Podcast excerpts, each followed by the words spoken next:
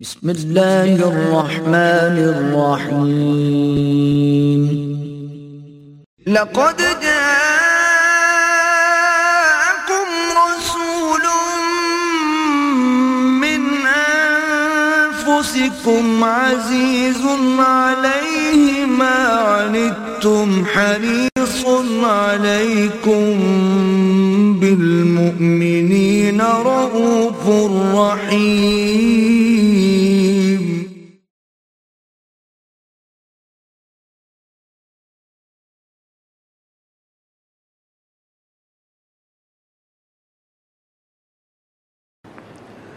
نحمده ونصلي على رسوله الكريم. اما بعد، فقد قال الله تبارك وتعالى كما ورد في سورة المؤمنون. اعوذ بالله من الشيطان الرجيم. بسم الله الرحمن الرحيم. يا ايها الرسل كلوا من الطيبات واعملوا صالحا. وقال عز وجل كما ورد في سورة البقرة یا ایوہ الذین آمنوا کلوا من طیبات ما رزقناکم. صدق اللہ الحسین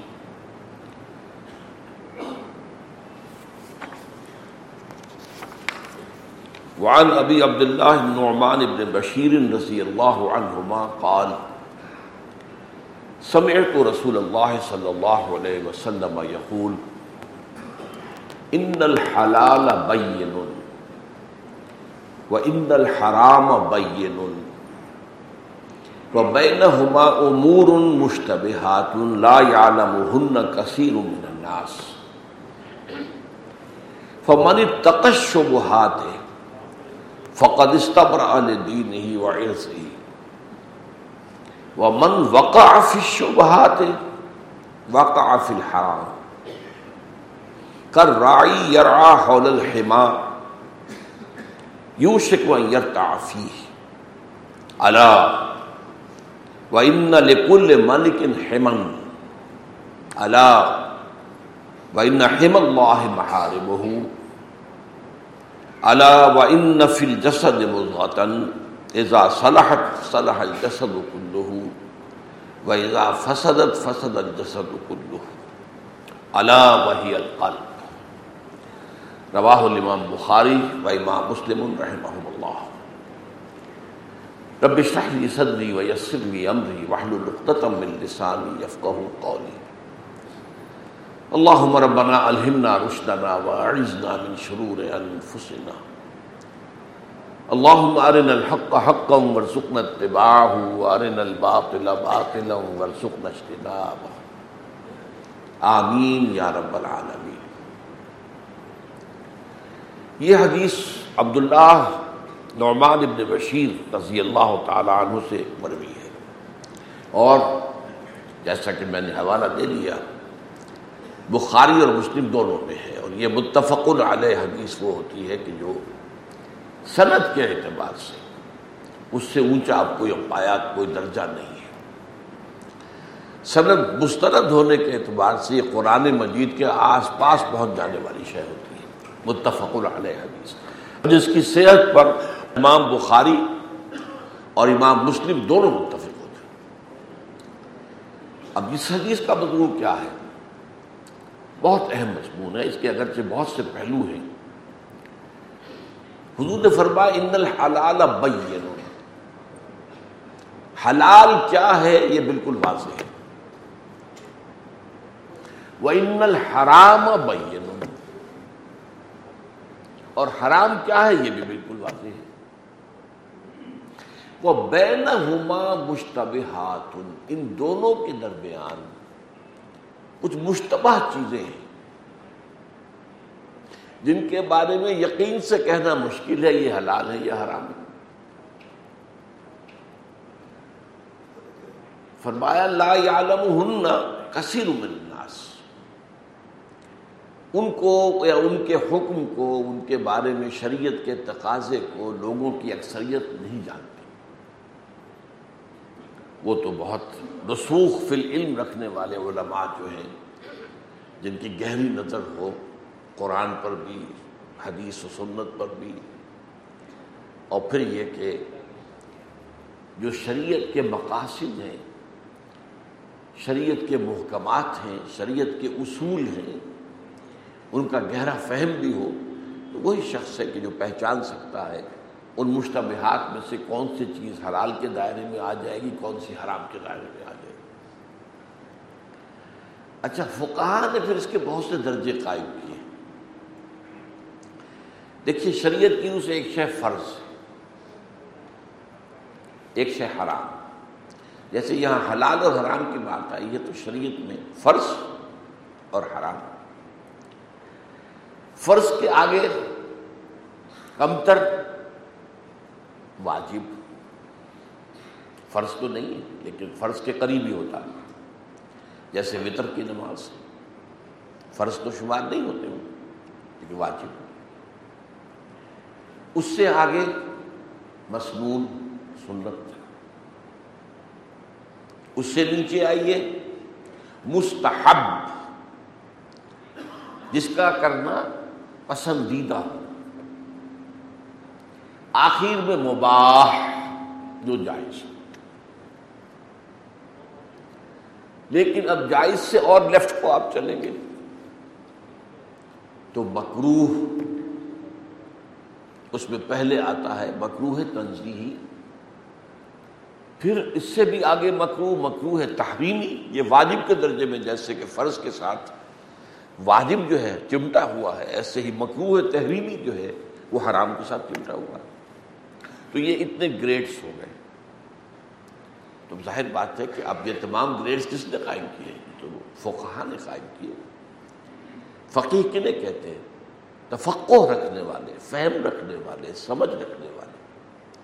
جس کے لیے شرائط میں نے آپ کے سامنے رکھی، قرآن مجید پر نگاہ ہو، پوری گہری نگاہ ہو، تدبر کیا ہو، غور و فکر کیا ہو۔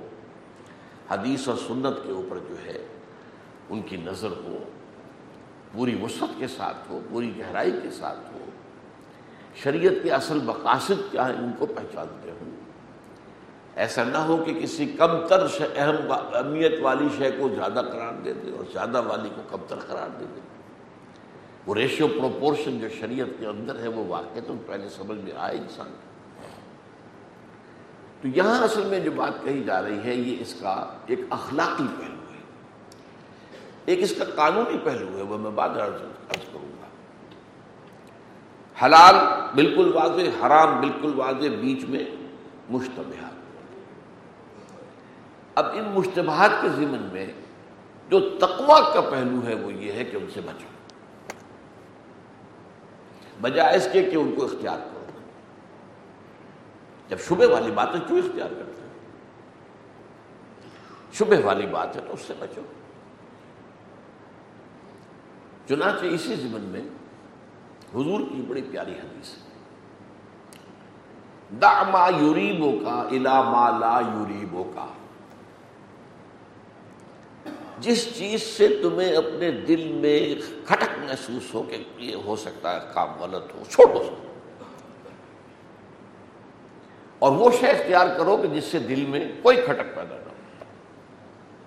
یہ ریب سے بنا ہے، ریب شک۔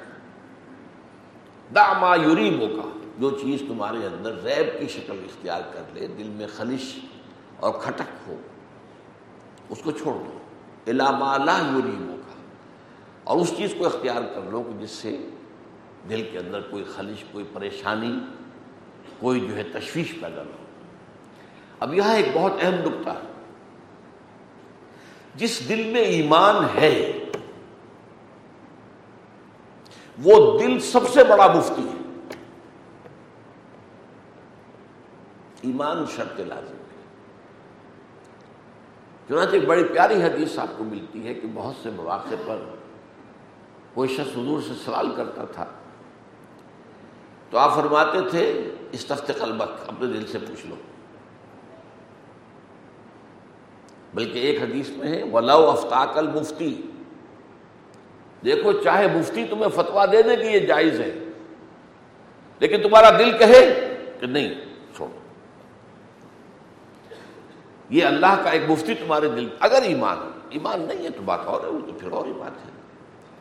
لیکن ظاہر بات ہے کہ یہ تشویش تو اسی کو ہوگی نا جس کے دل میں کچھ ایمان ہے۔ جیسے کہ منافق کے بارے میں اور مومن کے بارے میں حضور نے فرق بیان کیا کہ منافق کو بھی اپنے گناہ کا یا غلطی کا احساس ہوتا تو ہے، لیکن بس اتنا جتنا کسی کے ناک پر مکھی بیٹھی تھی، اس نے ذرا ہاتھ سے اسے ہٹا دیا، بس اتنا احساس ہوتا اور جو مومن ہوتا ہے، اس سے کوئی گناہ ہو جائے، کوئی غلطی ہو جائے۔ تو اس کو ایسے محسوس ہوتا ہے جیسے وہ کسی پہاڑ تلے آگے آئے۔ اتنا بوجھ اسے اپنی طبیعت پر محسوس ہوتا ہے کہ جیسے وہ کسی پہاڑ کے دامن میں اور پہاڑ اس کے اوپر گرا چاہتا تو یہ اندرونی احساس کی بات ہے۔ تو جس کے دل میں تشویش پیدا ہو گئی، تو وہ یا کہ وہ ایمان کی علامت ہے۔ تو اس سے فتوا لے سکتے ہو۔ اس تفت قلبک۔ ولا افطاقل مفتی چاہے تمہیں مفتی جو ہے وہ فتوا دے دے۔ اور اس کی ضمن میں ہماری تاریخ کا ایک بڑا عبرت، آموز اور سبق آموز واقعہ ہے۔ نور الدین زنگی رحمت اللہ علیہ، جس کے پھر بعد میں جانشین بنے ہیں صلاح الدین ایوبی، فاتح بیت المقدس، عیسائیوں کے تقریباً یوں سمجھیے کہ اٹھاسی برس کا جو قبضہ تھا یروشلم پر، اس سے اس کو واگزار کرانے والا مجاہد اعظم صلاح الدین ایوبی، وہ اسی کے ساتھیوں میں سے، فوجیوں میں سے تھا، نور الدین زنگی کی نور الدین زنگی کا بیٹا بیمار ہو گیا، شدید بیمار ہو گیا، شدید بیمار ہو گیا، سارے علاج معالجے فیل ہو گئے۔ اب اطبا نے کہا کہ اب ان کی جان بچنے کا ایک ہی امکان ہے کہ شراب پی اس سے کہا گیا، اس نے کہا معاذ اللہ، حرام چیز، میں کیوں استعمال کروں؟ کہ لگی فتوا ہے علماء کا کہ جان بچانے کے لیے حرام چیز استعمال کی جا سکتی ہے۔ بگوایا فتوا فرض کیجیے کہ وہ حنفی مفتی کا ہو سکتا ہے دوسروں کے نزدیک نہ ہو۔ مالکی مفتی کا فتوا بھی آ گیا، شافعی کا بھی آ گیا ہمبلی کا، سب نے کہہ دیا جائے اسے اب اس اللہ کے بندے نے چاروں کو بلا لیا۔ دیکھیے یہ شہزادہ ہے۔ اور زندگی کس کو حسیز نہیں ہوتی؟ لیکن تخوا کی یہ مثالیں ہمارے بادشاہوں میں بھی نہیں اب ظاہر بات ہے یہ خلفاء نہیں تھے خلافہ راشدین تو یہ نہیں تھے، اس پائے کے لوگ تو نہیں تھے، بادشاہ تھے۔ لیکن ہمارے ہاں بادشاہوں میں ہندوستان میں دو عظیم ایسے بادشاہ ہوئے، اورنگزیب عالمگیر۔ خزانے سے ایک پیسہ نہیں کھانا، وہ تو وہ تو امانت ہے۔ ٹوپیاں بنا بنا کر بیچ رہا ہے۔ عالمگیر شہنشاہ ہند۔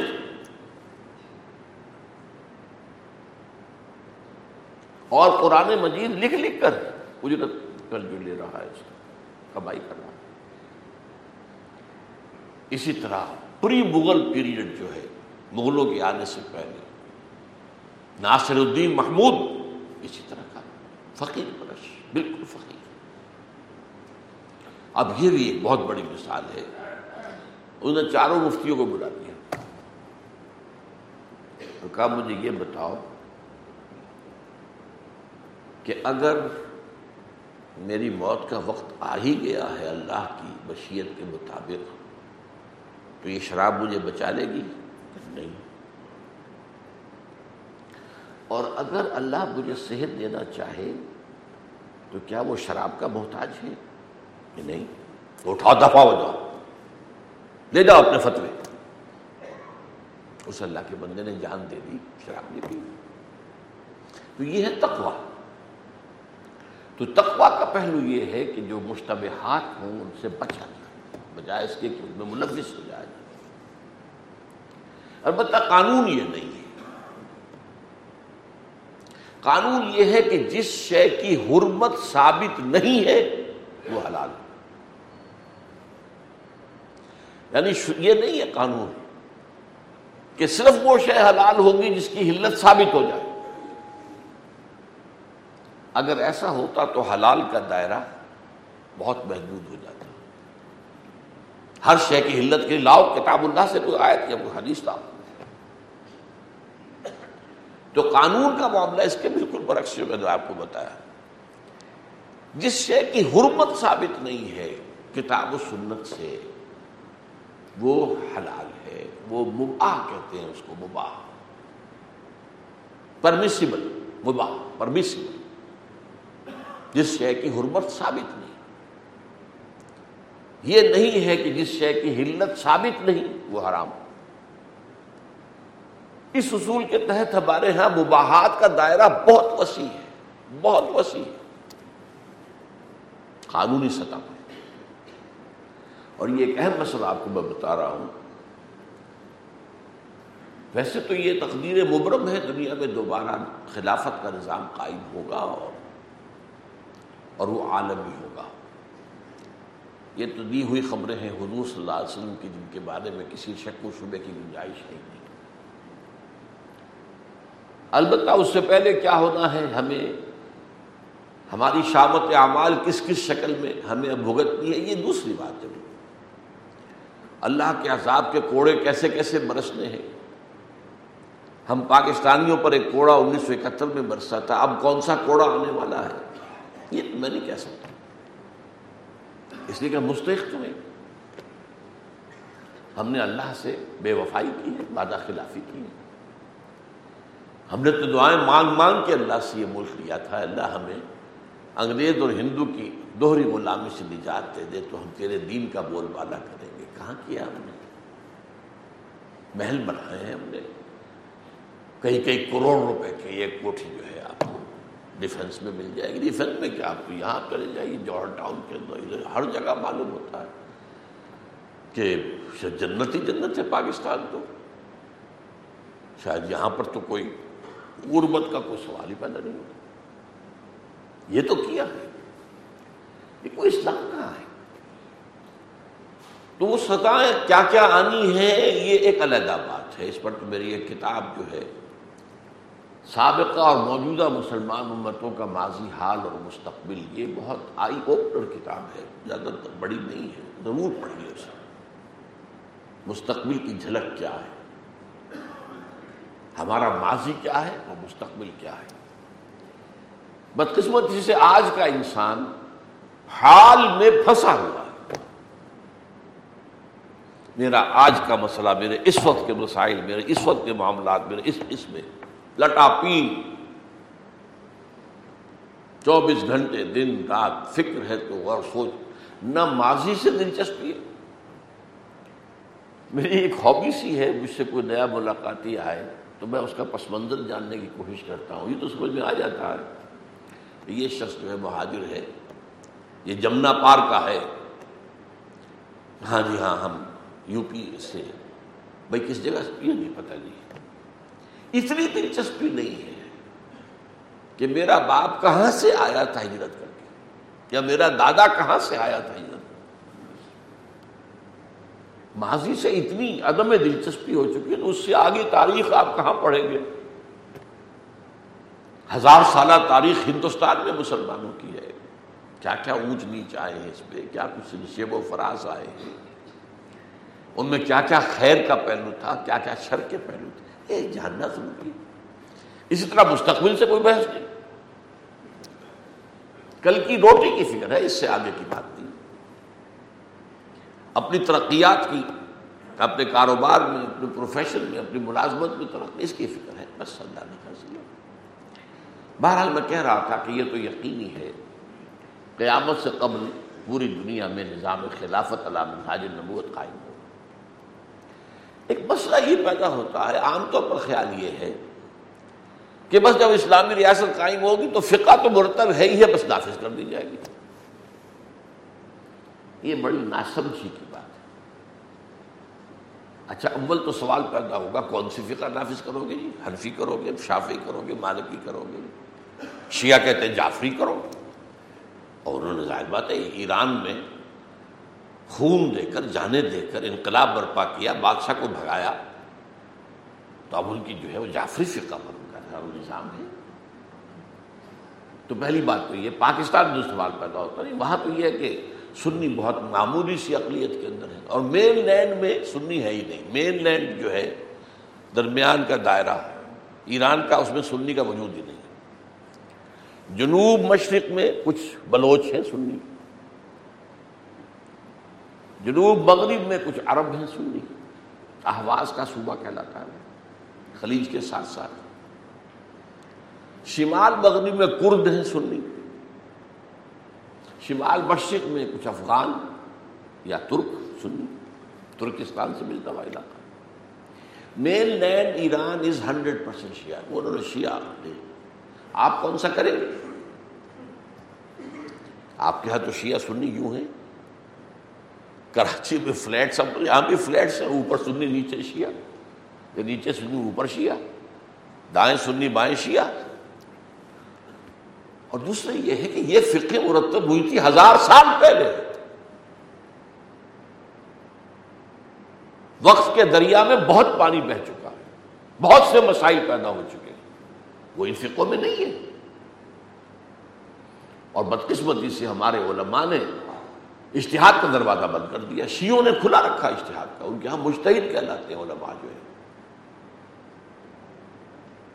آیت اللہ مشتحد پھر ان کے ہاں مرجع مراج جو آخری اتھارٹی سمجھے جاتے ہیں۔ اسی لیے آیت اللہ خمینی نے ولایت الفقی government by the فوکہ they have the right to rule آج یہ ایران کے اندر ہے۔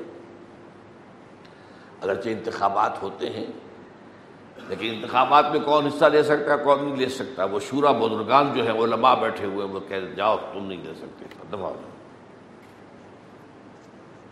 اور آپ کو معلوم ہے، جو پہلا صدر بنا تھا ایران کا ریولوشن کے بعد، بنی صدر نام اس کا تھا۔ جب بنی صدر صدر بنے، تو شاید ننانوے فیصد ووٹ تھے ان کے۔ آیت اللہ خمینی نے کان پکڑ کے نکال دیا تو وہاں حکومت جو علماء کی۔ یہ تھیوکریسی ہے اس دور کے اندر۔ اس کی بڑی نمایاں مثال تو اصل میں اس دور میں اللہ کرے کہ پاکستان اللہ قبول کر لائے اور ہمیں توبہ کی توفیق عطا فرما دے اگرچہ آثار کوئی نہیں تو یہاں پر کیا ہوگا؟ کیا کوئی نئی لیجسلیشن نہیں ہوگی؟ قانون سازی ہوگی، اثر نو ہوگی۔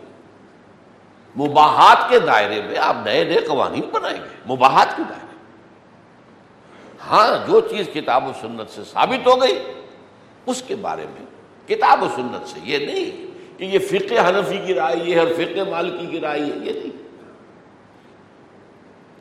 پرسنل لا میں تمام فقہوں کو ایکنالج کیا جائے، ٹھیک ہے، ذاتی آپ معاملات، شادی بیاہ کے، وراثت کے، آپ اپنی فقہ عبادات کے، آپ فقہ حنفی کے تحت کرنا چاہتے ہیں، کریں، فقہ شافی کے تحت کرنا چاہتے ہیں، کریں، فقہ جعفی کے تحت کرنا چاہتے ہیں، کریں۔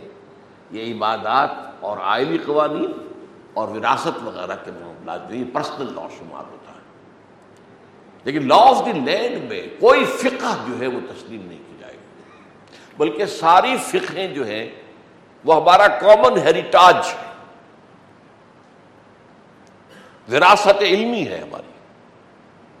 امام ابو حنیفہ نے یہ کہا، امام مالک نے یہ کہا، امام شافر نے یہ کہا، امام احمد حمل نے یہ کہا، امام ابن تیمیہ نے یہ کہا، امام جعفر صادق نے یہ کہا، اوکے۔ یہ تو ہمارے پاس بڑا براڈ اسپیکٹرم آ گیا یہ تو ہمارے پاس علم کا خزانہ آ گیا ان سب کی روشنی میں، جیسا کہ آپ کو معلوم ہے کہ عدالتوں کے اندر پریسیڈنٹس پیش کیے جاتے ہیں۔ کوئی مقدمہ آپ کے یہاں سپریم کورٹ میں ہے تو کہیں سے نکال کر لائیں گے پریوی کونسل برطانیہ کی فلاں سن میں، فلاں مقدمے میں اس نے یہ فیصلہ لیا یہ پریسیڈنٹس ہوتے ہیں اور یہ بھی ان کی بڑی اہمیت ہوتی ہے۔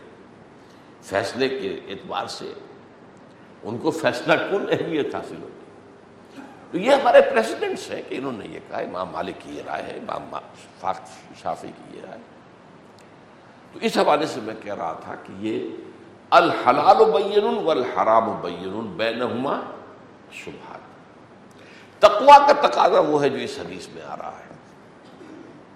شبہات سے بچو۔ پرسنل لیول پر در حقیقت اس حدیث کا اطلاق ہوگا۔ لیکن لیگل پہلو اس کے بالکل برعکس ہے۔ جو شے حرام ثابت نہ کی جا سکے کتاب و سنت کے دلائل اور نصوص سے وہ جائز ہے۔ وہ مباح ہے۔ اس میں آپ پک اینڈ چوز کر سکتے ہیں، قانون بنا سکتے ہیں۔ اس میں آپ میجورٹی کا، کی گنتی سے بھی قانون بنا سکتے ہیں، کوئی حرض نہیں۔ بھائی، دو پرمیسیبل چیزوں میں سے ایک کو چوز کرنا ہے نا۔ تو نو ہار ریفرینڈم کرا لیں۔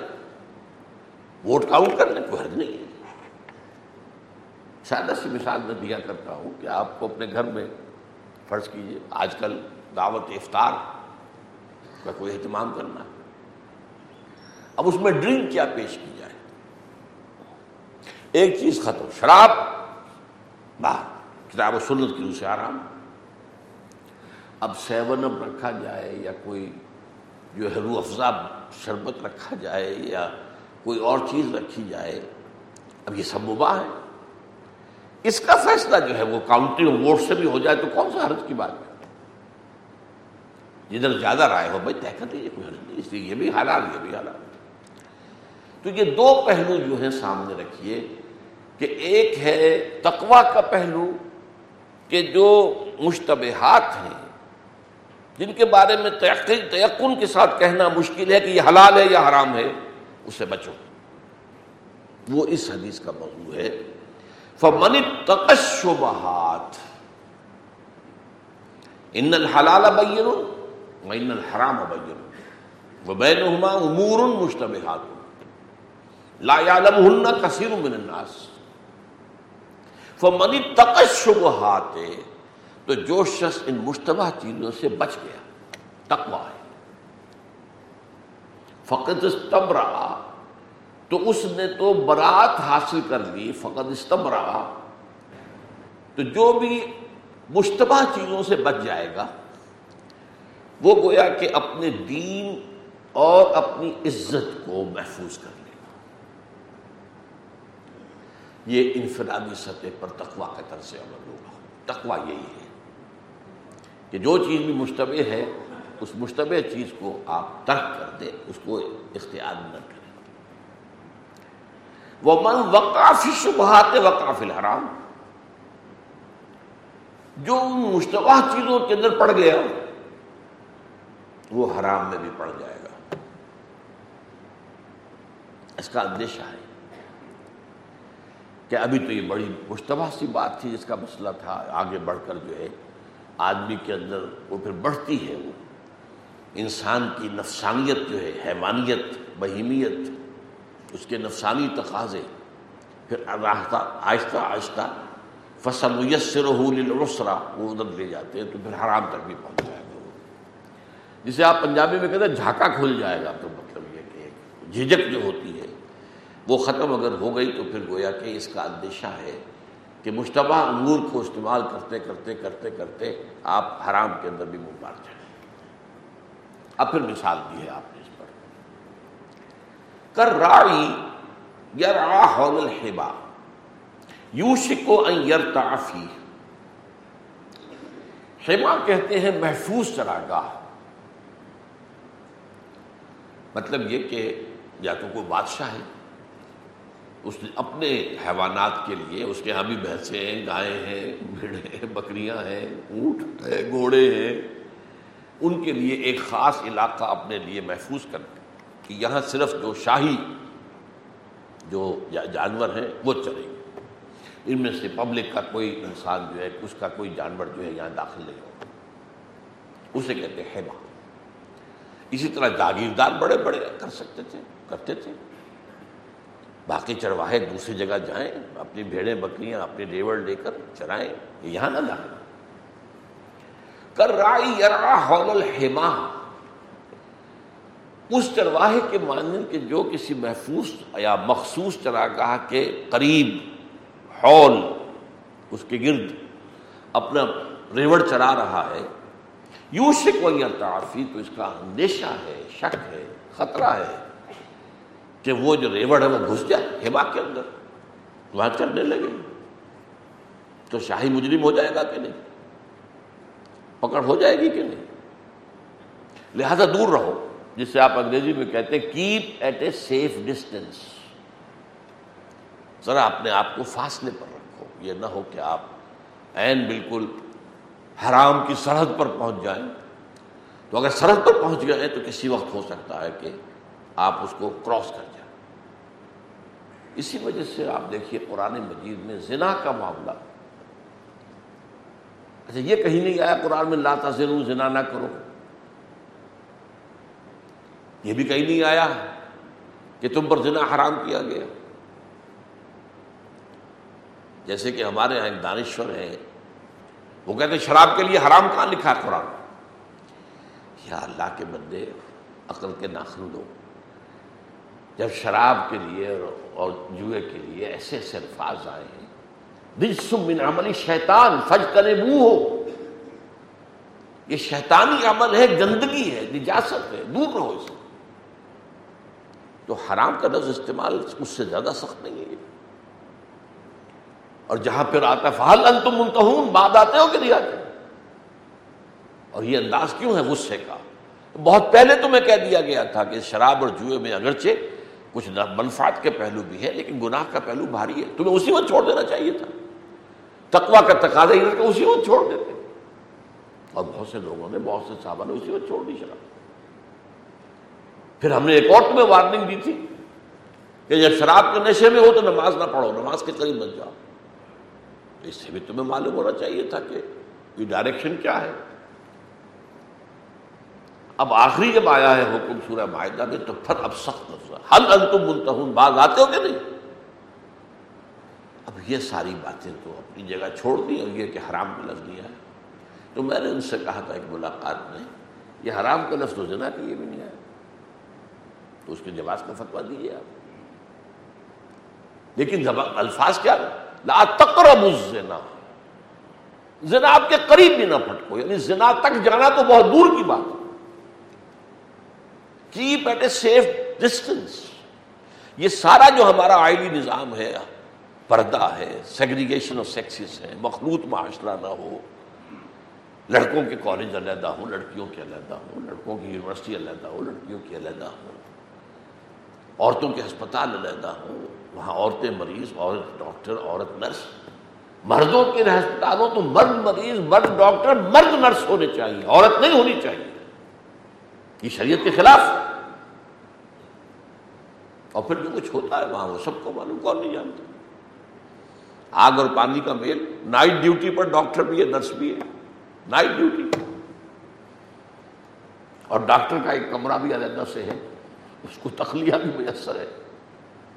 بارہ تو یہ قرآن کا انداز ہے، تقرب۔ چنانچہ یہی بات آتی ہے دل کا حدود اللہ، یہ اللہ کی حدود ہے تو کہیں تو آتا ہے، فلا تعتدوہا ان سے تجاوز نہ کرو، ان کو کراس نہ کرو۔ اور کہیں آتا ہے، فلا تقربوہا یہ اللہ کے حدود ہیں کہ قریب مت جانا۔ Keep at a safe distance تو فرمایا، کر راڑی یرعا حول الحما وہ چرواہا جو اپنے ریوڑ کو کسی محفوظ چراگاہ کے قریب چرواتا ہے یوں شکویت فیس کا اندیشہ ہے، خطرہ ہے کسی بھی وقت کہ اس کا ریوڑ جو ہے وہ محفوظ چراگاہ میں داخل ہو جائے، وہ پھر پکڑا جائے، جیل میں جائے، اس کو سزا اب اس کے بعد آپ نے فرمایا اللہ اب آگاہ ہو جاؤ۔ یہ جواب الکلم میں سے ہیں یہ چیزیں۔ جو حضور نے فرمایا ہے، ایک طرح سے ایک فخر و مباحات کا انداز ہے، حضور کا انداز ہے۔ آپ نے فرمایا، انا افسح العرب۔ میں عرب کا فصیح ترین انسان۔ صحیح ہے۔ فصیح ترین عربی قرآن کی، اس کے بعد حضور کی اسی طرح اوتی تو جواب الکلم جواب الکلم کہتے ہیں، بڑی جامع باتیں، کلمات، چھوٹے چھوٹے کلمے، چھوٹے چھوٹے، مفہوم کے ذریعے۔ مثلاً اصوم جنت روزہ ڈھال ہے، کیا مانی نفس کے حملوں سے بچانے کی جیسے تلوار سے اپنے آپ کو بچاتے ہو ڈھال کے ذریعے سے۔ تو تمہارا جو نفس ہمارا ہے، تمہارا جو عید اور لبیڈو ہے تمہارے جو حیوانی تقاضے ہیں، تمہاری جو حیوانی جبلتیں ہیں، ان سب کے خلاف تم اپنے آپ کو بچا سکتے ہو، اپنی انا کو، اپنی خودی کو۔ اب اس پر تفصیل سے گفتگو ہو چکی ہے۔ یا اپنی روح کو، نفس کی ظلمانیت سے اپنی روح کو اگر بچانا ہے، روزہ ڈھال السوم جنت۔ اسی طریقے کے اب یہ کلمات ہیں۔ علاوہ کل ملک ہیمن علاوہ ہیمن بہار آگاہ ہو جاؤ کہ ہر بادشاہ کی ایک محفوظ اور مخصوص چراگاہ ہوتی ہے۔ جس میں صرف اس کے اپنے جو حیوانات ہیں، صرف وہی چل سکتے ہیں، کسی اور پبلک کا نہیں۔ ہر بادشاہ کی ایک محفوظ اور مخصوص چراگاہ ہوتی ہے۔ علاوہ ان ہمت واحد بہار آگاہ ہو جاؤ۔ اللہ کی وہ مخصوص حما وہ چیزیں ہیں جن کو اللہ نے حرام کیا ہے۔ تو جیسے ہما کے قریب چرانے والا، اس کی سرحد کے بالکل قریب اپنے ریوڑ کو لے جانے والا ہمیشہ اس خطرے میں رہے گا کہ اس کا ریوڑ جو ہے، اس کی بکریاں چھلانگ لگائیں، اس کی بھیڑیں چھلانگ لگائیں اور ادھر چلی جائے، ایسے ہی۔ تو اللہ و ان کل ملکن ہیمن اللہ و ان ہیم اللہ بہار بہو اور اللہ تعالیٰ کا ہما جو ہے اس کی محرمات ہیں جن چیزوں کو اس نے حرام قرار دیا تو فلاح جیسا کہ میں نے ابھی آپ کو بتایا، یہاں الفاظ وہ نہیں ہے یہ میں اضافہ کر رہا ہوں۔ فلاں تقربو قریب مت جاؤ۔ آخری جملہ اس کا پھر وہ جواب الکریم میں سے بہت اہم کلمہ، یہ تو بہت ہی اہم ہے۔ علاوہ نفل جسد مزغتن مزغتن آگاہ ہو جاؤ کہ جسم میں ایک لوتھڑا ہے۔ اذا صلاحت صلاح الجسد کلو جب وہ صالح ہو جاتا ہے، درست ہو جاتا ہے، تو پورا کا پورا جسم درست ہو جاتا ہے۔ ویزا فسدت، فسد الجسد و کلو اور جب اس میں فساد ہو اس میں خرابی ہو، اس میں برائی ہو، تو پورا جسم جو ہے برا ہو جاتا ہے۔ اللہ وحی القلب، آگاہ ہو جاؤ کہ وہ دل ہے۔ یہ ہے وہ بات جو آ گئی، جو قرآن کے فکمت اور فلسفے کی ہے۔ جو میں روزے کی عظمت سیام و رمضان جو ہے، اس کے بارے میں سیام و قیام رمضان مبارک بیان کر چکا ہوں۔ یہ تین لیولز ہیں۔ نفس امارہ، قلب روح۔ انہی کو تین کو آئیڈینٹیفائی کیا ہے فرائڈ نے، اور میں اس حوالے سے اس کی ایکوٹی آف ویژن جو ہے ایکوٹنس آف اس ویژن اس کے مشاہدے کی اس کا میں قائل ہوں۔ اگرچہ اس کی تعبیر اس نے غلط کی ہے۔ جہاں تک ٹڈ لیبیڈو اور پھر ایگو، وہ تو صحیح ہے، لیکن سپر ایگو کو وہ بالکل سمجھ نہیں سکا۔ لیکن اس نے دیکھ لیا ہے کہ ایگو سے اوپر خود ہی سے اوپر بھی کوئی اور شے ہے انسان ہے صحیح کوئی۔ پہچان نہیں پایا کہ وہ کیا ہے، وہ روح ہے۔ اب ہوتا کیا ہے؟ یا تو اس قلب کا رخ ہوتا ہے روح کی طرف۔ تو روح، یہ آئینے کے مانند ہے۔ روح کی ساری تجلیات انوار اس میں منعقد ہو جائیں گے۔ اور پورا وجود منور ہو جائے گا۔ یا اس کا رخ ہو جائے گا نفس امارہ کی طرف۔ تو نفس امارہ کی ساری ظلمات، تاریکیاں وہ منعقد ہو جائیں گی اور سارا جسم خراب ہو جائے گا۔ اب بات خاص طور پر جو ہے دلچسپی کی ہوئی ہے کہ قلب کو کہتے ہی قلب اس لیے۔ یہ مادہ جو ہے بدلنے کے معنی میں انقلاب قلب سے بنا ہے، بدل جانا۔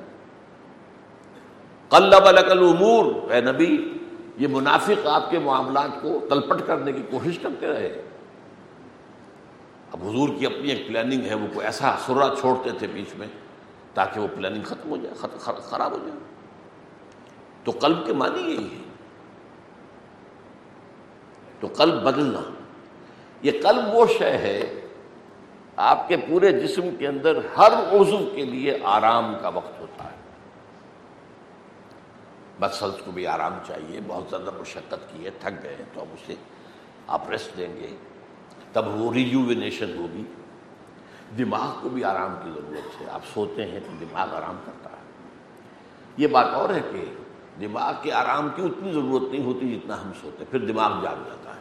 آپ سو رہے ہیں، لیکن دماغ اپنا کام شروع کر دیتا ہے، تو اس میں پھر خواب آتے ہیں یا کوئی اور اس طرح کی چیزیں جو ہیں۔ تو قلب جو ہے وہ ایک عضو ہے ہمارے جسم کا جس کے لیے آرام نہیں ہے۔ کوئی آرام نہیں، کوئی چین نہیں۔ نہ ایک حالت میں ہے۔ پھیل رہا ہے، سکڑ رہا ہے۔ پھیل رہا ہے، سکڑ رہا ہے۔ پھیل رہا ہے، سکڑ رہا ہے۔ تو یہ تو ایک کیفیت ہے نا اس کی، جو کہ فزیولوجیکل ہے۔ اور ایک یہ ہے کہ یہ دل ڈاما ڈول رہتا ہے۔